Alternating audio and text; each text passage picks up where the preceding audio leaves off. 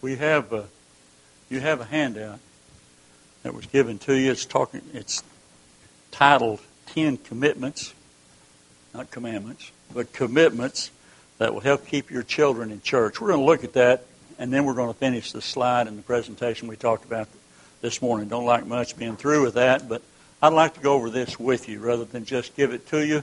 I'd like to go over it with you. And uh, uh, anybody not have one of these that wants one? Okay. Uh,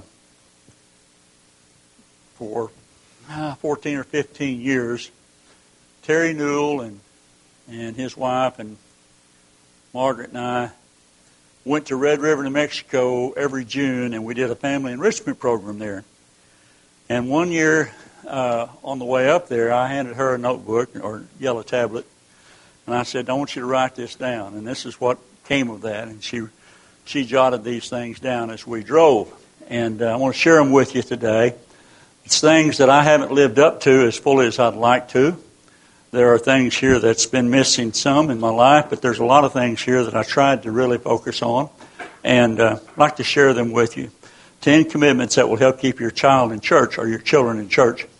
And before I read this and go over with you, I read a I read an interesting statement not long ago about the importance of the father-child relationship. How important it was for the child to have a good and proper relationship with his son or with his daughter.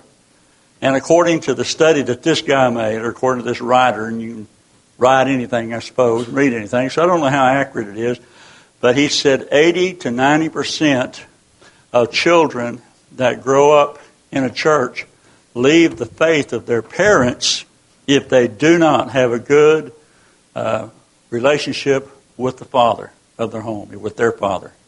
That was kind of telling to me, and I thought it was very important. I don't know if that's accurate 100%, but I do think it's important that we give attention to what we do as we parent our children so that whenever they're on their own, they will maintain the faith and they will embrace the faith because that's what we're all about the salvation of our souls. This morning, when we began, I talked about what's the most important thing that uh, we could do for our children. A lot of times we, we focus on college degrees, we focus on sending them to schools and letting other people focus on their education and so on. And there's nothing wrong with that. I sent my girls to college and and uh, sent them to work. They had to work their way through, but but uh, uh, there's nothing wrong with that. But the primary responsibility is laid on us as parents and especially as fathers, but as parents to guide them and do and, and setting forth those things that will help them maintain the faith, help them continue to believe uh, the very principles that we hold dear to us. Let's go over these. Number one, I will help my child develop genuine faith by speaking of God and to God in the presence of my child. Now, by that I'm implying prayer in this. Our children need to hear us talk to God. They need to hear us pray to God. It's very important, I think, that our children hear that. The more they hear that, the more it's going to it's going to influence them because of the faith that we have. If they can see us humble ourselves before God, uh, and the more humble we can be in the presence of our children as they grow up, even if it means getting down on the knee and bowing before God and praying, I think it'll have an impact on our children. You may hear of somebody in your community or in your congregation or in the family that may need prayer or suffering with a difficulty. Can you think of anything better than to gather your family together and say, let's have a prayer for sister so and so or brother so and so or the family that we heard about today, you know, and, and have a prayer with them. Sometimes mothers will get their, I always say daughters, uh, get their children together sometime and take food. Uh, my wife was pretty good about doing that when our kids were home, but take food to people that needed it. Uh, Thanksgiving, she always made pies and cooked food, but she always did it for somebody else and took it to them. And uh, our daughters saw that, and I think it had an impact on their lives, uh, strong impact on their lives. The son did as well. But but that's that's what I'm saying. Let them let people see that close relationship we have to God. Speak to God often in the presence of our children. Let them know that we're not ashamed to talk to God in front of them or someone else. Number two, I will help my child to develop the courage to openly and honestly profess his faith in Jesus Christ. Uh, you know, that's something that's hard sometimes for children to do. But I don't know. There's there's been some things that's happened in my life that's had meaning to me. I remember we moved one time to a different location, and and I ate my lunch off by myself. And the reason I ate my lunch off by myself was because I was shy and I didn't know, didn't have any friends, didn't know anybody. And there was a fella came over under the cedar tree where I was eating my lunch. For all of you that don't know, that's when we carried our lunch in a paper sack. You know, didn't have cafeterias, and uh, said, "Can I eat my lunch with you?" And he sat down. and He said, "I always like to be around Christian people."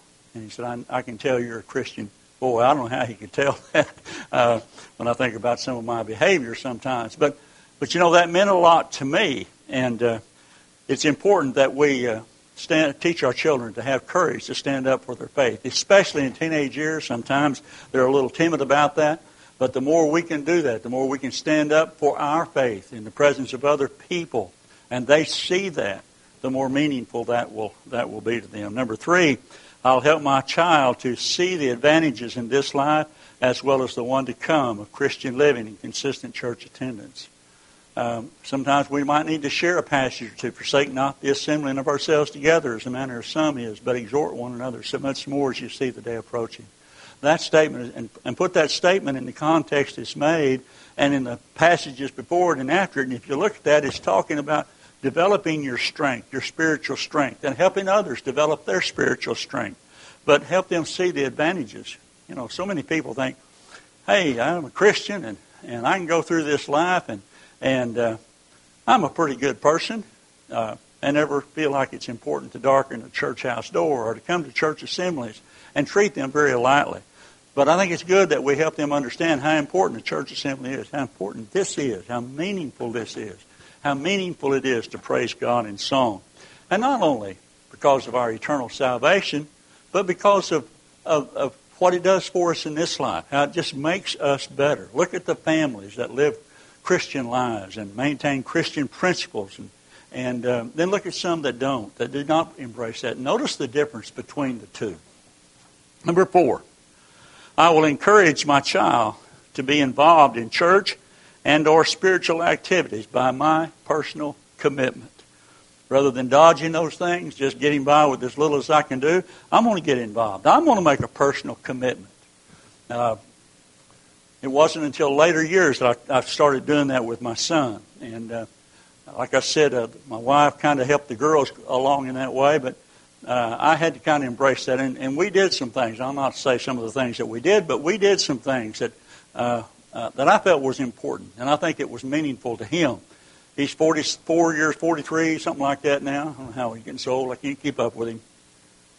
And I watch him now, and I watch him do some of the things that that uh, I tried to instill. I didn't think they took. I'll be honest with you. There's times I didn't think they took, but now I see him exercising some of those principles, so it's a, it was a meaningful thing. And it all comes about by our personal commitment. Again, the fathers uh, primarily, but mothers too. Uh, number five, I will speak only positive and good things about the church and its members in front of my children. Uh, Jerry McCorkle told me this early on when I got involved in church work, evangelistic work, and I studied with Jerry or studied under him, traveled with Brother Jerry McCorkle, and that's one of the first things he told me. We would run into problems. We would go someplace and, and uh, be involved in church work, and there'd be church difficulties, problems. And he'd say, But you need to remember when you go home, don't communicate this to your family, especially to your children. They don't need to hear that. They don't want to, you don't want them growing up hearing that there's problems in the church. There's problems here and there's problems there. And uh, but that's that's important for us. If you come to church and you don't like the sermon, don't talk about it on the way home. You know, just uh, for something good to say, say it. But for something bad to say, just don't. You know, that's good common uh, personal relationship principles if you stop and think about it, and certainly would be true in re- regards to the church. Sometimes our children hear things come out of our mouth that will cause him to view the church in a negative way is the idea here. Number six, I will, uh, I will make going to church fun, interesting for my child as he's growing up by always embracing a joyful, enthusiastic attitude about my involvement. Oh my, it's Sunday. How, who's speaking today and how long are they going to speak, you know? Uh, not communicating to our children that we'd rather be doing something else, but rather that, hey, this is the Lord's day. And we have an opportunity today to worship God. By our attitude, by our demeanor, by our disposition, will mean an awful lot.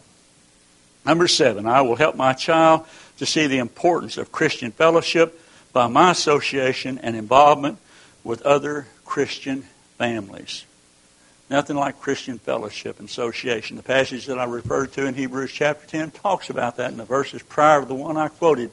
It talks about how we should consider one another and be an encouragement to one another.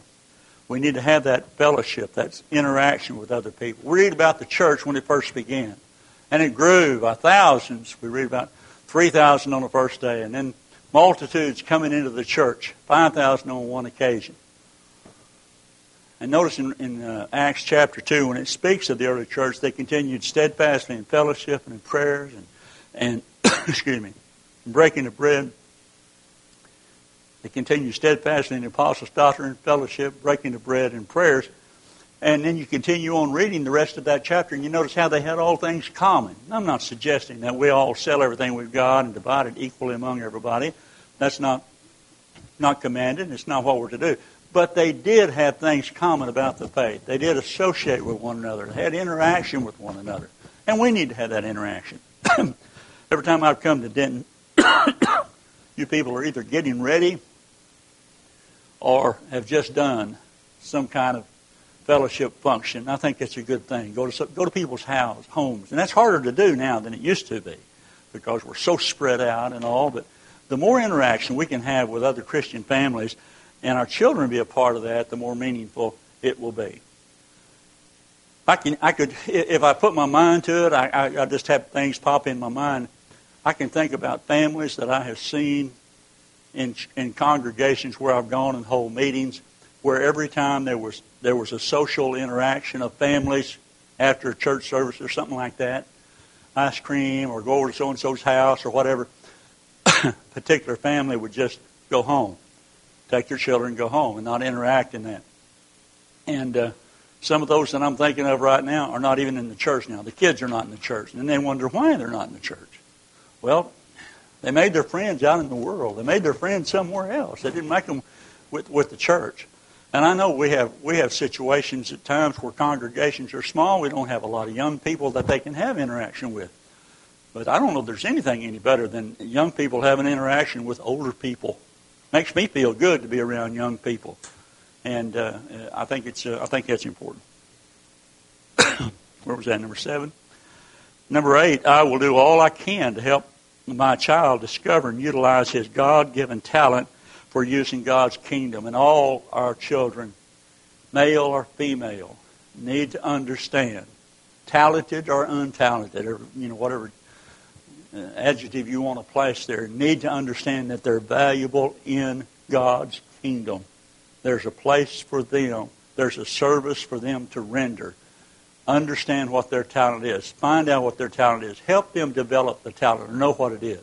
It might be nothing more than calling Sister So and so, that's 93 years old, and asking her about her day. But you know, that's a very, very valuable service, and not everybody can do that. But you know, a lot of people need to do that. Those are important things. There's all kinds of things that we can render. We think of service sometimes, we think of preaching or song leading or painting a building, and, and those are things of service. But there's other types of service in God's kingdom. Matthew chapter 25, where he divides the sheep from the goats, you know, and, and those that was pleasing was those that that uh, fed the hungry, that visited the sick, that gave water to those that was thirsty, and so on, so on. You understand? Number nine, but we need to help them under, help them realize what their talent is, what their skill, what their ability, what their gift is. If you want to go there. Uh, First, by the way, back on number eight, First Corinthians. What is it? First Corinthians 12 and Romans 12. Both those chapters would be very good places to, to study with your children and say, where do you fit in this? You know, because there's talents mentioned there. Number nine, I will, I will help my child to develop judgment so that he can discern between good and evil when he is far away from me. Or whenever he's away from me in a near way. It doesn't make any difference if he's far away. But when he's away from me, that's the idea. Now think about that for a little bit. You know, it's real easy sometimes as parents when our children grow up, especially when they're small, to be able to control where they are and who they're with and look over their shoulder, peek in the door, and know exactly everything that's going on. But as they grow older, they're going to be away. They're going to be away from us. And they're going to be with friends, or they're going to sometimes they'll be with Christian friends, whatever, but they'll be away from us. And we need to we need to work in such a way, develop our children in such a way that when they are away, they make the kind of decisions that's appropriate for them. My kids haven't always made the right decisions. I know that, but I, I, we tried we tried this early on. We tried very hard to teach them to make the right decisions. For example, let me just give you a couple. My oldest daughter is 17 years old, and she's probably she probably was the biggest Bible thumper of our three. You know, she always had the Bible out arguing with somebody at school about something. But uh, uh, she's 17 years old. She comes in from school one day and she said, Daddy, there's having a dance at school. I said, Really? She, she's a junior. She said, Yeah, they're having a dance. And she says, You tell me I'm not to dance and I won't dance. And I said, Darling, you're 17 years old. It's time you made that call, not me. And uh, she got real aggravated at me. And she'll tell you today, even though she's getting closer to 50, she'll tell you today that was still tough for her. She'd like for me to have told her, no, don't do it. That would have been the easiest thing. And she wouldn't have. She wouldn't have for a minute. I wouldn't say that of all my children, but she wouldn't have. But, uh, but uh, she kept on at me. She "Tell me, tell, just tell me no, and I won't do it." And I said, "I'm going to tell you no, Tracy." I said, "That's your that's going to be your decision." I said, "You're 17. Next year, you're 18, and you're gone, and you're going to have to be making decisions for yourself. If we haven't prepared you to make the kind of decision, then you don't want me to dance." I said, "I didn't say that. I want you to weigh the evidence." She said, "Well, where in the Bible does it say it's a sin?" I said, "Well, I don't know that it does. I don't know that it does." And I reasoned with her and talked to her a little bit about what it could lead to and where you dance and some of the things like that. But I said, Tracy, if you go up there and you have, you dance, you're not, it's not going to lessen your your opinion of my opinion of you at all. I still love you. I still know you're a Christian girl. But I want you to make the decision for yourself. And all the time I'm doing this, I'm silently praying to God that I'm doing the right thing. I don't know if I was or not. But she went, she danced, she come home, she said, I'll never do that again. I think when she was in college, she had a class, a dance class, so I'm sure she has since then. But, but, uh, uh, but I wanted her to make those decisions, and she'll tell you today that that helped and meant an awful lot to her to be trusted, one thing, and also to learn to make the decisions for herself. She, uh, by the way, this is for girls and boys. She went on a date one time. I probably shouldn't tell all these personal stories, but again, I got the floor. So uh, she went on a date one time with. Uh, it's a triple date. Guy had a suburban, and he was a cousin of hers. Had a suburban, and uh, three boys and three girls, and they went and uh, they went up to the movie theater in Chickasha and it was an R-rated movie. Tracy said, "I'm not going to an R-rated movie." All, all these kids but one were Christians, and that was the cousin who was driving the van. He wasn't. They're all members of the church, all cousins. And she said, "I'm not going to." And they, they all said, "Oh, it's not that bad. This is just Richard Pryor standing up and doing something or another." And I don't know anything about Richard Pryor. I don't know anything about what he stood up and did, you know. But uh, evidently, from what Tracy said, Tracy finally agreed. She said, "Okay, I'll go." But if it gets bad, we're leaving. The other girls said, okay, that's fine. So they got in there and it started, and uh, I sound like I'm putting my daughter on a pedestal, but I could tell you some stories the other way too, but I don't want to do that. Uh, but they they started the movie, and I think about three or four minutes into the movie, he had said so many vulgar words that she's punching the other, says, "Let's get out of here," and they wouldn't leave because they thought it would be an embarrassment. But she left and went outside. She had 17 cents and a uh, dime and seven pennies. Took 15 cents to make a phone call. And uh, I got on to her about not calling home. It was the last time I let her go out without money. I made sure she always had some money. But she didn't. She sat on the hood of the car until they all, until the rest of them came out of the movie. Now let me tell you what happened. Five or four of the other five all came to our house and apologized to us and, and admitted that they should have left too. Said Tracy did the right thing. And that meant an awful lot to us. But those are the kind of things that we're talking about when we talk about helping them get to a point where they make the kind of decisions that we would like to see them make, but they're going to make them. They've got to make them. You know, let me read the last, and I'll come back to that. Uh, number ten said, "I will, uh, I will help my child to to learn to show the character of Christ and the mind of God by caring about other people and being compassionate towards uh, his fellow man or my fellow man, and especially those that are weak. I don't think that'll do anything uh, but enhance. It'll make them a better person if we can help them have compassion on other people, not just walk by people that are that are hurting or people that are, are sitting on the side of the road, but but find but having your heart there's that compassion that's necessary to reach out and help to be the kind of person that the good samaritan was that we read about in the new testament. That whenever he sees somebody that's in a desperate situation i'll do what i can to help the individual in that situation. We want them to have that kind of heart. Now these are things that i think are very important in keeping our children strong in the faith. Strong in the faith. And I, it, you know, there may be other things that you can add to that. Uh, some of them maybe seem a little silly to you, but as Margaret and I have looked over it, we, we wrote these down, or I did, and and, uh, and then fine tuned them when we got home, and and uh, have used them over over the years.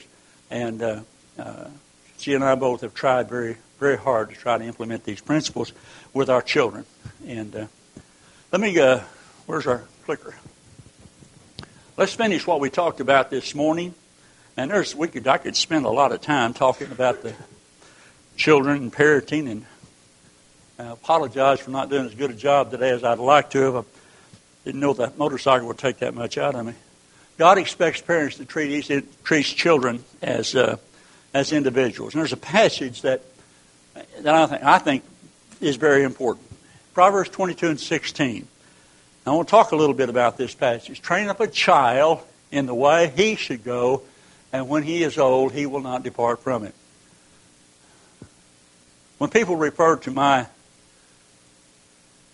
family, they say, How's Margaret and the children? They don't say, How's Margaret and the child? They say, How's Margaret and, and the kids or the children? And children, we think of plural. And I maybe I'm reading more into this than I should, but I'm taking advantage of the way the passage is worded. Train up a child in the way he should go. Uh, that means, one, we need to do it when they're young, and we need to do it singularly. I have three children.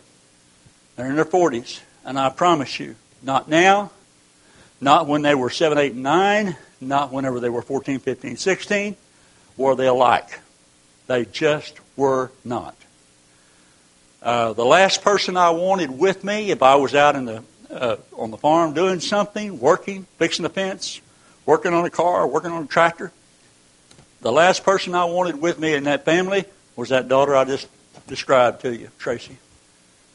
Tracy, hand me that, hand me that uh, screwdriver there, that flat screwdriver.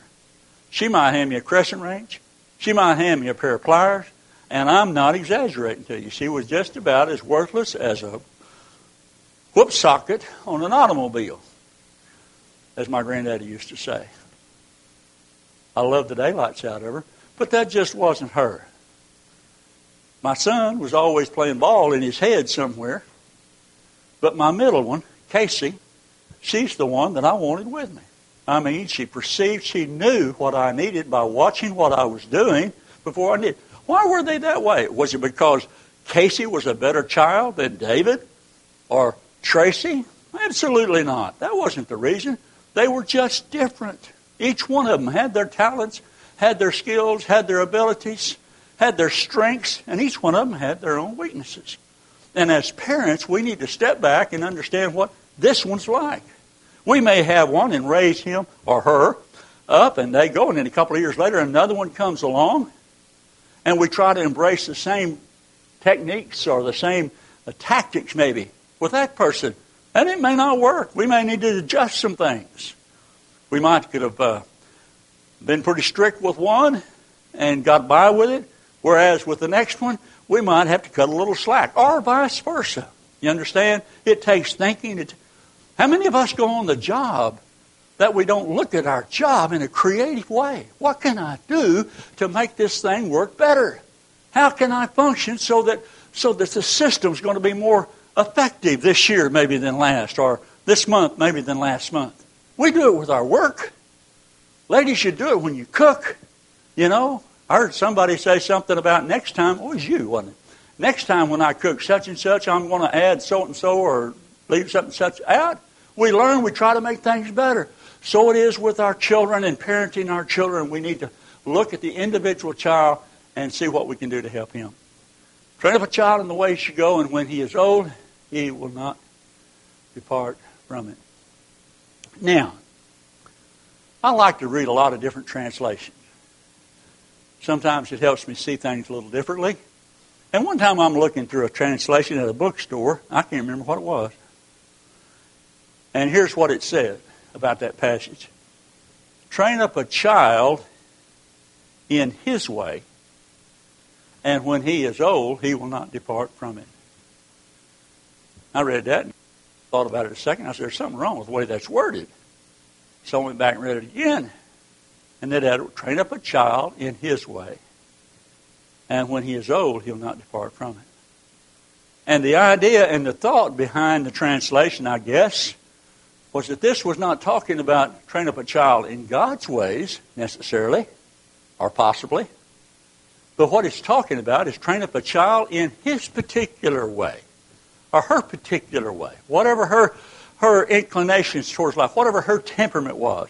Train that child. Find out what that is, and then help them excel in that and develop. Now, if that's what the passage means, fine. I've got biblical uh, grounds. It may not be. It's probably not. I don't know. But I want you to think about how important it is to do that. You have a child that has a has an inclination towards art, for example, drama maybe, wants to be in a school play. Maybe she or he had an older brother or sister, and that older brother or sister just excelled at mathematics, went to college on a mathematics scholarship.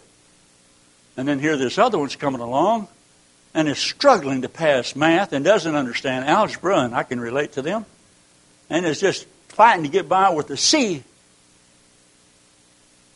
But they're excellent at something else. You understand what I'm talking about? Find out what their way is and then focus on that and train them up. But we'll take it by the by the most common view: train up a child in God's way, and when he's old, he'll not depart from it. Woo wee! How many people? How many people do you know that that passage is just eat their lunch? I used to go see my grandmother just before she passed away. We just got to the point where she had fallen and broken her hip, and she's in her 90s. Sweet lady. And uh, I'd go and, and I'd uh, visit her, and, and she knew she was getting, she was, you know, she was rational. She knew she wasn't going to be on this earth very much longer. And she'd say, uh, I don't know if I'm ready to meet, meet the Lord or not. I said, Grandmother, Grandmother, if you're not, who in the world would be? She's the most godly woman I've ever met, never knew.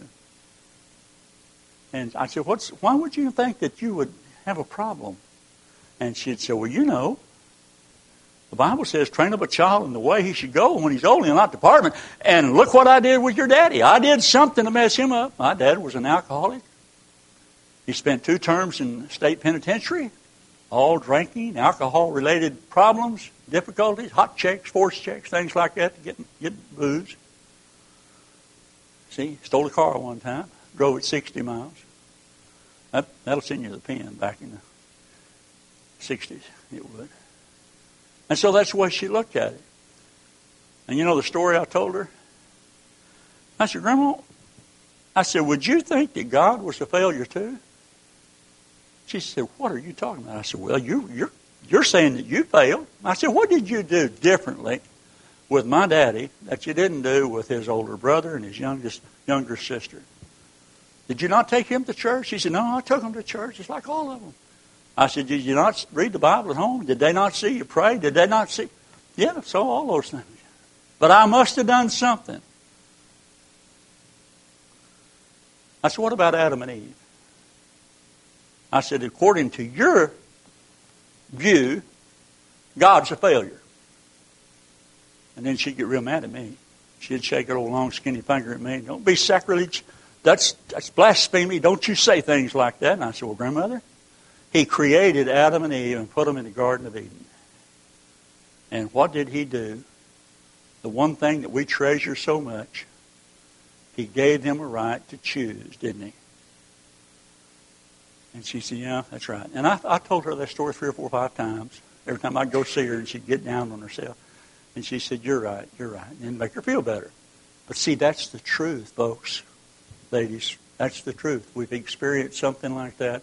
Our role as parents is to get our children up where they can make choices and make the proper decisions in life. This is a general statement. Generally speaking, you train up a child in the way he should go when he's old. When he's older, we don't know how old that is. Don't ever give up. You'll not depart from it. But we don't. That's not an absolute. That's not an absolute law. It's not an absolute fact like two plus two is four. It's not absolute like that. It's a general, generally speaking. You see and understand that? That's very important to understand because that can drive you nuts uh, when you have problems in your family. Listen, our job is to get them to, to, to make good choices, but we've got to let them make the choices. And if we take away all of the bad choices that they get, then there's no choice. Think about it. There's got to be that choice. You turn them loose. That's the hardest thing. When my son looked at me and said, I'm going in the Navy, and I said, No, you're not. Yes, I am. No, you're not. Yes, I am. We're about that far apart. Spitting in each other's face. He's saying, Yes, I am. I'm saying, No, you're not. Yes, I am. No, you're not. You know what's going through my mind? Have I got him to the point? I knew what kind of decisions he was going to be faced with, what kind of choices, what kind of temptations. I'd been there. See? But I had to turn him loose. He was 19. I had to turn him loose. It was time. He has the right, just like Adam had the right, Eve had the right, and you have the right, and, and everyone else has the right to make the choices that directs their life. We just need to prepare them the best we possibly can and then pray a lot. That's why that's why I raised him. That's why going through those teenage years for parents is really tough. Do I let the string out? Or do I pull on it harder? Just which way do I go? This is a passage, I don't know if this could be applied to that, but I like it. Proverbs 30 and 18, there, uh, there be three things which are too wonderful for me, yea, four, yea, yea, four, which I know not. The way, notice I got the word way, the way they work, the way they operate, the way of the eagle, the way of the serpent, the way of the uh, uh, way of the eagle in the air, the way of the serpent on the rock, the way of a ship in the midst of the sea, and the way of a man with a maid. And the same with my children, same with your children, if you have plurality of children. The way that we operate and function in the environment that we have varies from one to another. God expects parents to bless, them, bless and be a blessing to their children. Uh, I have a sermon just on blessing, and I'm not going to go through all of that today, but but when we talk about blessing children, it's really important. It's really important that we have have the kind of things that uh, that connect, if you will, that connect us. Doesn't it? Why do we do when we come in here? We shake hands, don't we? Some of you feel good? Yeah. Lyndon Johnson, y'all know him, don't you? Some of y'all knew Lyndon Johnson. I love to read his biography.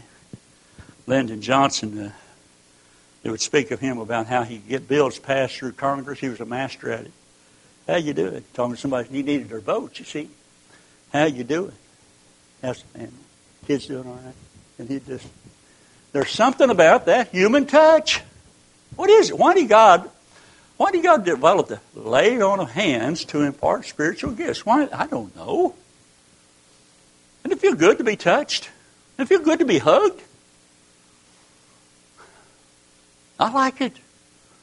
I like for my kids to hug me. That's a blessing to me. And when we touch and hug our children, it's a blessing to them.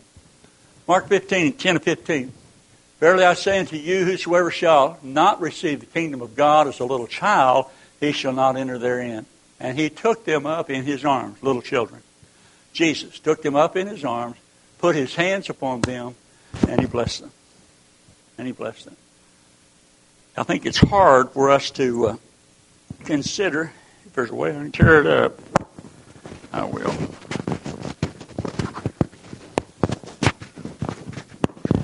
I think it's hard for us to really be a blessing and to bless children if we don't do that. You go back into the Old Testament, I believe it's in Genesis chapters 27, 28, where, uh, uh, where Jacob received the blessing from his father Isaac.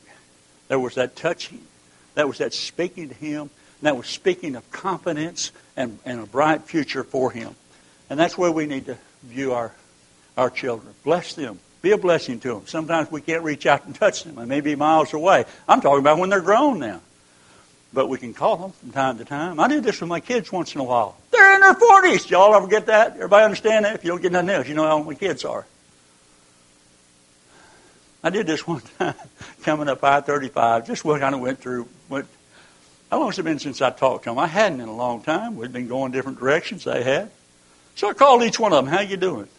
Talk to them. What's going on in your life? What's, you know, every, all these little things.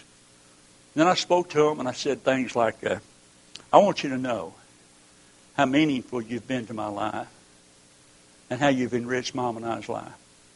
And I want you to know if I was there, I'd give you the biggest hug, and I just love the daylights out of you. And, you know, I had said a little differently with David, but, you know, I did every one of them that way in the span of. You know what they did? they all got together and said, What's the matter with Daddy? Is, is he got cancer or something? Is he dying or what's going on? I do it a lot more now. And uh, they don't get together and have these conference calls after that. When it first happened, that's what I would do, or what, what happened as a result. Be a blessing to your children and bless them. In Numbers chapter uh, 6 and verse 22, this is speaking about what the priests were to do in their work and their service. And uh, speaking to Aaron and to his son, saying, On this wise shall you bless the children of Israel, saying, You don't know what to say? Can you think of a better one than this? The Lord bless thee and keep thee. The Lord make his face to shine upon thee and be gracious unto thee. And the Lord lift up his countenance upon thee and give you peace. Put it in your own words. Can you think of anything better to hear from somebody that loves you and you love than that. And they shall and they shall put my name upon the children of Israel, and I will bless them. As long as that was done, God, in a very physical and direct way, did just that. Here's what we studied today. kind of this morning, kind of ragged, probably this afternoon too. What godly parents should remember. Okay? Number one, children are a gift from God. Treat them that way. People give me something. People give me something. Like this pocket knife I pulled out this morning. It's a gift. And I honor it. Somebody wants to borrow it. I remember. I don't want to lose this. This was a gift from someone. Children are a gift from God. Treat them with respect that they deserve. Parents are to teach their children. Parents are to be consistent uh, in that. We'll talk maybe more about that on fifth Sunday. Uh, parents should nurture in the way of the Lord should be a good example to discipline their children. And I, again, I didn't focus on that as much as I could have or maybe should have. But you have to find some kind of discipline that will that the child knows they've been disciplined, whatever that is, that it'll work to help correct the problem that's going on. Uh, and treat them as individuals we talked about tonight. Bless them and be a blessing for them study's yours, and uh, I hope we said some things today that have been helpful in some way for you in regards to our families. And again, as we close the service, we want to give you an opportunity to embrace the Lord and obey Him, obey the gospel. If you haven't done that, we always church stands ready to help anyone that's not a Christian to become one. If you want to do that today, do it this afternoon. Or if you're here and you need prayer for some need in your life, if there's a problem or difficulty that you have, church can help you with, come forward while we stand and sing the song select.